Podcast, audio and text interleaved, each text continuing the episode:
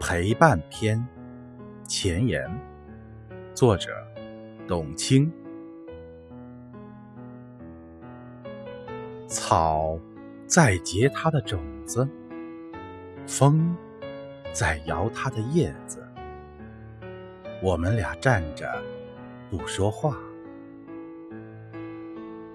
在顾城的诗里，陪伴就是这么简单而美好。而在我们每一个人的生命里，会遇到各种各样的陪伴。